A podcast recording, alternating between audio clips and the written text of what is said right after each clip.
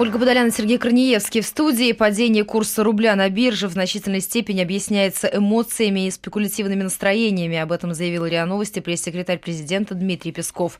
Президент регулярно контактирует с российским правительством, подчеркнул Песков. Банк России, я напомню, повысил ключевую ставку с 10,5 до 17% годовых. К этой мере прибегли, стремясь сдержать падение рубля и остановить панику на валютном рынке. Почему ожидания стабилизации рубля не совпали с реальным курсом, с экспертами разбирался наш экономический обозреватель Павел Анисимов.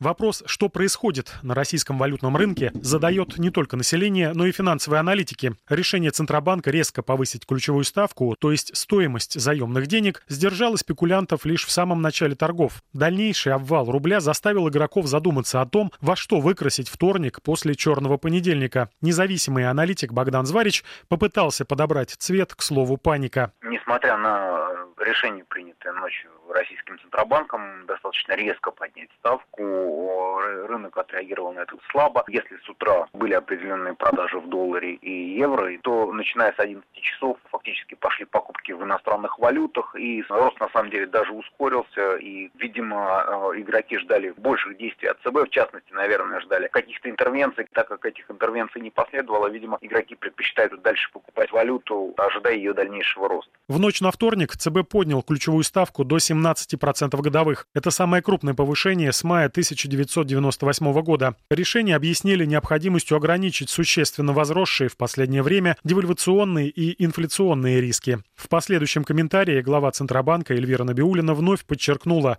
что повышение ставки ориентировано прежде всего на снижение инфляции и инфляционных ожиданий. Будет косвенное влияние на валютный рынок. Оно, может быть, будет не мгновенным, но эффект приспособления, в том числе и платежного баланса к новым условиям, конечно, через некоторое время мы его увидим. Ставка на высокую ставку сыграет позже, соглашается аналитик компании «Экснес» Сергей Кочергин. Ее повышение в среднесрочной перспективе приведет к росту стоимости рублевого фондирования. Это должно уничтожить ряд валютных спекулянтов, которые на деньги Центробанка играли против рубля. Если, допустим, какие-то банки, пусть даже не госбанки, берут рублевые кредиты от ЦБ, проходит определенный период времени, там неделю, или через неделю они должны возвращать эти кредиты. Кто-то берет кредиты там на месяц, то есть через месяц тоже должны возвращать кредит. То есть, соответственно, такая ситуация длительное время продолжаться не может. И у меня есть свои соображения, что, может быть, в январе наша ключевая ставка даже упадет. Но как только произойдет хотя бы минимальная стабилизация на валютном рынке. Эксперты обращают внимание на затяжное падение нефтяных цен. Если эта тенденция сохранится, то у ЦБ будут сложности со стабилизацией рубля. По словам Набиуллиной, это следующая задача – сделать российскую экономику менее зависимой от цен на нефть и событий на внешних рынках, в том числе за счет развития собственного производства. Кроме того, в ЦБ считают, что повышение ключевой ставки приведет к росту ставок по депозитам в коммерческих банках, а для граждан будет привлекательным держать средства на рублевых вкладах, комментирует директор дирекции корпоративного бизнеса Ярбанка Марк Рубинштейн. ЦБ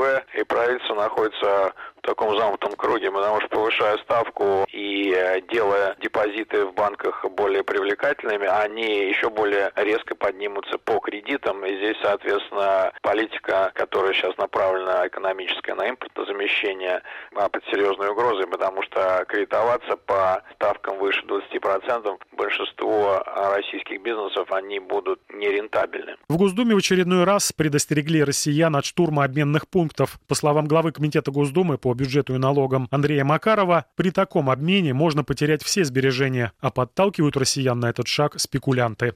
Павел Анисимов, Вести ФМ.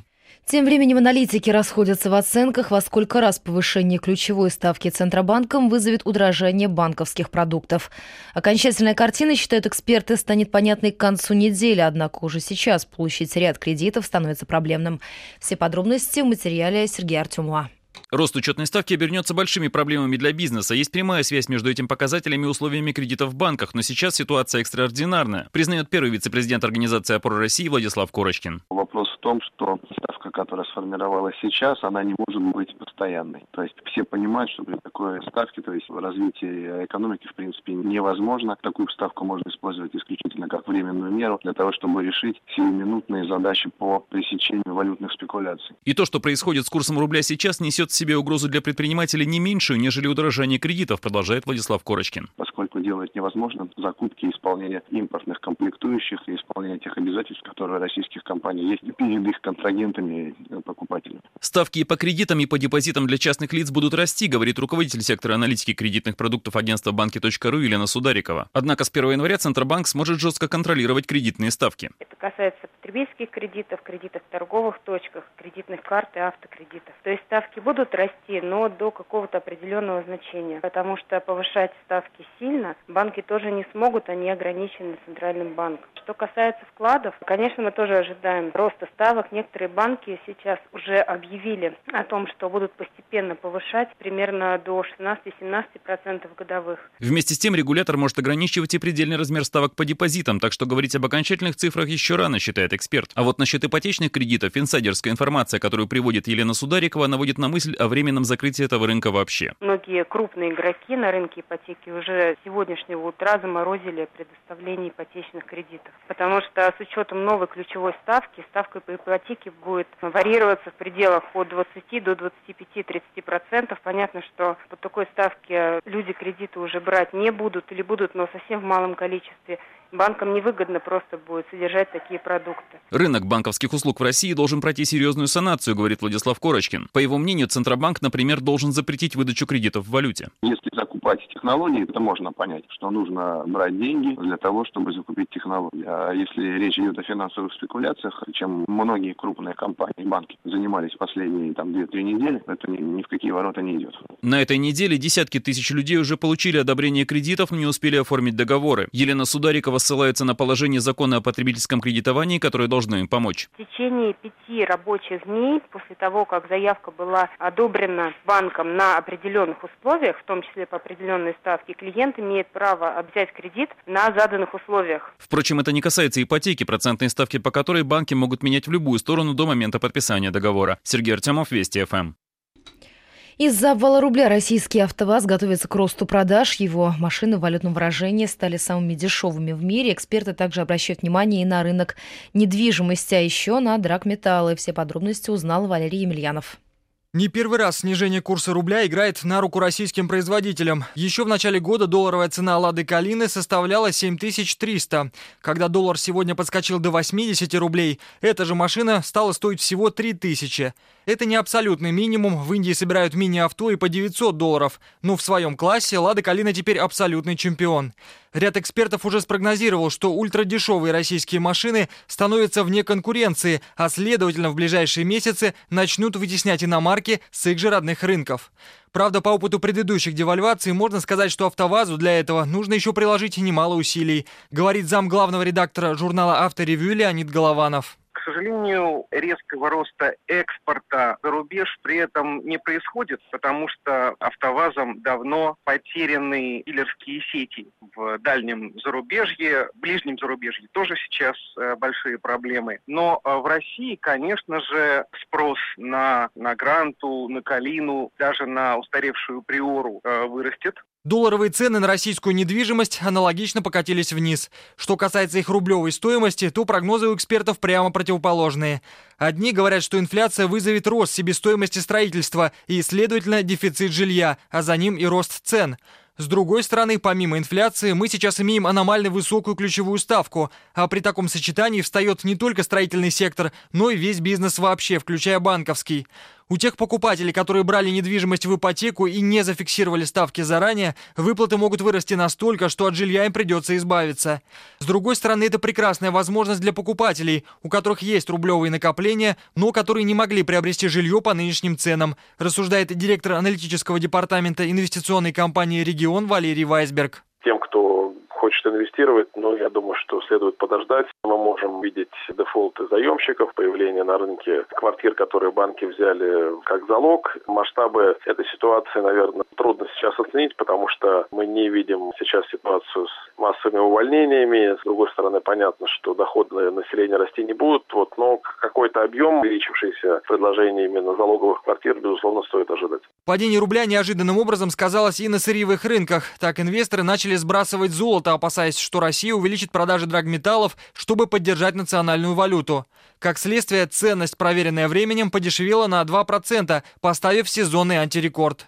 Тем не менее, сейчас самое время покупать золото, особенно за рубли, считает вице-президент компании «Золотой монетный дом» Алексей Визовский. Если начало года у нас грамм золота стоил 1290 примерно рублей, то сейчас уже больше 2200 рублей. Рублевые цены растут. Что касается долларовых цен, то они стабильны в районе 1200 долларов за тройскую унцию. И, по всей видимости, в следующем году можем увидеть некоторый тоже рост долларовых цен. Производство в мире стагнирует, а спрос физического золота не сокращается, только увеличивается. Большинство опрошенных экспертов считает, что экономический рост в нынешних условиях невозможен. В России практически нет видов бизнеса, которые были бы рентабельны при таких экстремальных ставках и курсах. Поэтому долго такой режим вряд ли продержится. Валерий Мильянов, Вести ФМ. Отражения. Итоги дня подводим вместе с вами. Падает рубль, дешевеет золото. Стремительное уменьшение цены нашей валюты в отношении к доллару и евро привело к существенному снижению стоимости золота на торгах Нью-Йоркской биржи. Так, унция металла на данный момент предлагается за $1190.06. Падение стоимости составило почти 2%. Дешевеет ли желтый металл на рынке ювелирных изделий и как много россиян предпочитают вкладывать свои деньги в золото? Материал Татьяны Григорянц. Середина декабря – традиционно время предновогоднего ажиотажа в ювелирных салонах. Но только не в этот раз. Блестящие залы магазинов пусты, настороженную тишину нарушают лишь редкие прохожие. Люди стали меньше покупать, жалуется продавец одной из известной ювелирной сети, пожелавший остаться неизвестным. Ну, почему не выгодно? Золото всегда выгодно покупать. Ну, пока, наверное, и другие проблемы людей. Впрочем, у конкурентов по соседству покупатели есть, хоть поток и сократился, говорит старший менеджер другой известной сети Надежда Пронина. Многие боятся завтрашнего дня и не торопятся покупать ювелирку. Однако часть покупателей по-прежнему предпочитает вкладывать деньги в желтый металл, нежели в валюту, говорит она. Ну, по привычке люди, да, стараются вложить деньги в золото. Наверное, да, по привычке этого, скорее всего. Просто оно наиболее стабильно, наверное, кажется, на сегодняшний день. Но стабильность это иллюзорно. Цены на золото в магазинах уже выросли в разы. И то ли еще будет, говорит эксперт-гемолог Роман Ликинов. Цены на ювелирную продукцию выросли эквивалентно росту доллара и евро. Связано это с тем, что золото в прямой зависимости от доллара, потому что торгуется в Лондоне на лондонской бирже. Это является как бы стартовой ценой для всех производителей и потребителей золота в мире. И сегодняшние цены по сравнению с теми, что будут после Нового года, станут, скорее всего, казаться смешными, уверен эксперт. Продавцы ювелирных магазинов с ним согласны. Уже сейчас многие поставщики взвинчивают стоимость изделий, желая подстраховаться, рассказывает Надежда Пронина. Впрочем, не все. Поставщики сейчас повышают цены. Кто-то, наоборот, старается таким образом сейчас реализовать тот товар, который, скажем так, неликвидный, для кого-то такое есть понятие, а кто-то, наоборот, старается поднять цены так, чтобы подстраховать себя, ну, основательно. Однако заработать на разнице цен на золото вряд ли получится, считает Ликинов. По крайней мере, на изделиях из желтого металла точно нет. Во-первых, продавец в любом случае будет накручивать свои проценты, которые при продаже никто не вернет. А во-вторых, и продать ювелирку не так просто, как ту же валюту. Валюту всегда проще продать, чем золото. Золото нужно идти в ломбард или в скуп.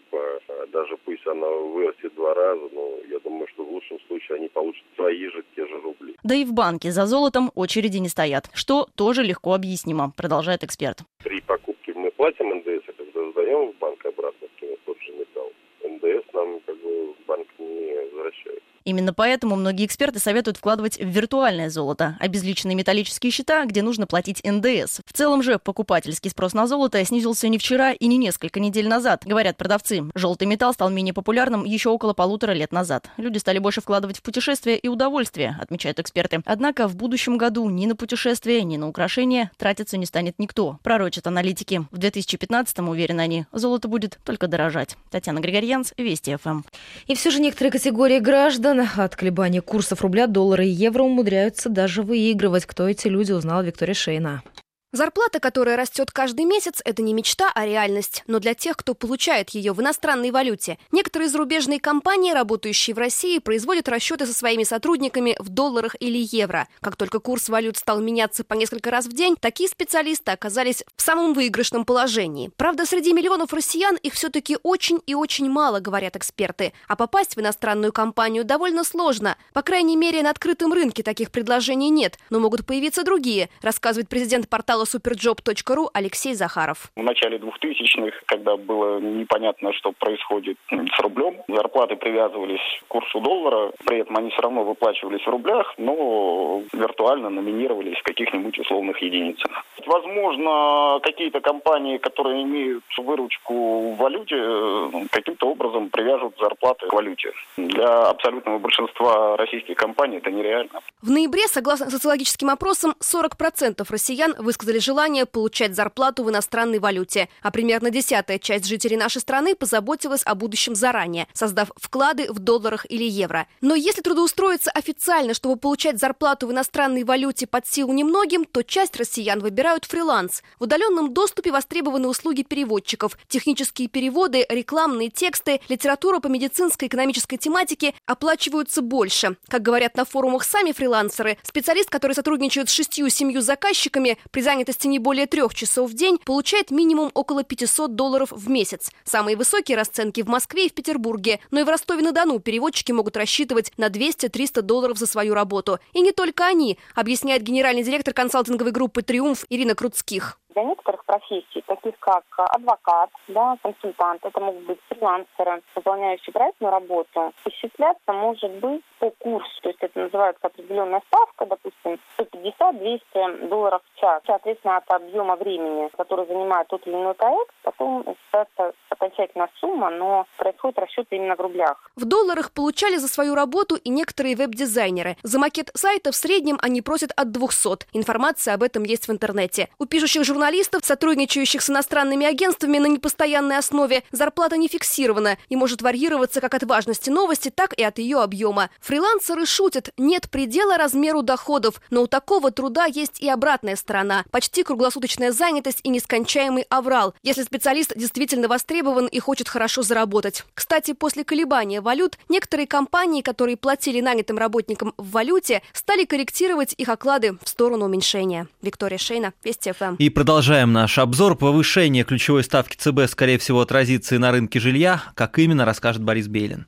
Девелоперы опасаются, что повышение ключевой ставки ЦБ скажется на кредитах. Ставки по ним также могут серьезно вырасти. Как следствие, увеличится себестоимость проектов, финансируемых за счет заемных средств. В таких условиях начинать новое строительство жилья станет просто невыгодным, опасается замруководителя аналитического центра индикатора рынка недвижимости Сергей Жарков. Понятно, что при такой стоимости кредитов, которые вырастут опять до 20, я имею в виду кредиты для бизнеса, особенно для строительства, вот 20-25% годовых, это делает нерентабельными просто строительные проекты, потому что платежеспособного спроса будет не найти. Другая проблема, связанная с высокой учетной ставкой, это ипотека. Сейчас ипотечные средства привлекаются еще на этапе строительства, так что повышение ставки ЦБ ударит по застройщикам и с этой стороны, говорит управляющий партнер Московской центральной биржи недвижимости Артем Цагоев. Центробанк у нас регулирует деятельность банков, и ключевая ставка, которая была единолично изменена в большую сторону, она, естественно, повлияет на кредитование населения, в том числе на ипотечное кредитование. Во всяком случае, если те тенденции, которые сейчас прослеживаются в моем общении с банками и с банкирами, которые занимаются ипотекой, если они будут действительно реализованы, то это повлечет за собой просто коллапс рынка. Повышение ставки ипотечных кредитов как следствие повышения ключевой ставки ЦБ – это главная опасность, соглашается вице-президент Российской гильдии риэлторов Константин Апрелев. Рассчитывать в этих условиях на массовое участие граждан в софинансировании строительства жилья не приходится. Очевидно, что самая большая угроза повышения ставки кроется как раз в недоступности ипотеки. То есть, если ставка рефинансирования 17, то ипотека будет 19-20. Соответственно, это не просто психологический предел, это, в принципе, ситуация уже запредельная. В условиях нестабильности люди вряд ли вообще будут брать ипотеку с такой ставкой. В итоге мы можем столкнуться с проблемами, которые существовали в этой сфере в 90-х и в первой половине 2000-х годов, продолжает Константин Апрелев. Самое слабое и уязвимое место в этой ситуации – это рынок новостроек, который, к сожалению, ипотекой закредитован от 50 до 80% в разных регионах. И если сегодня ипотека с этого рынка уйдет, то, в принципе, стройка, вообще говоря, остановится. И многие дома будут недостроены в этой ситуации, а это, в принципе, опять обманутые дольщики и все проблемы, связанные с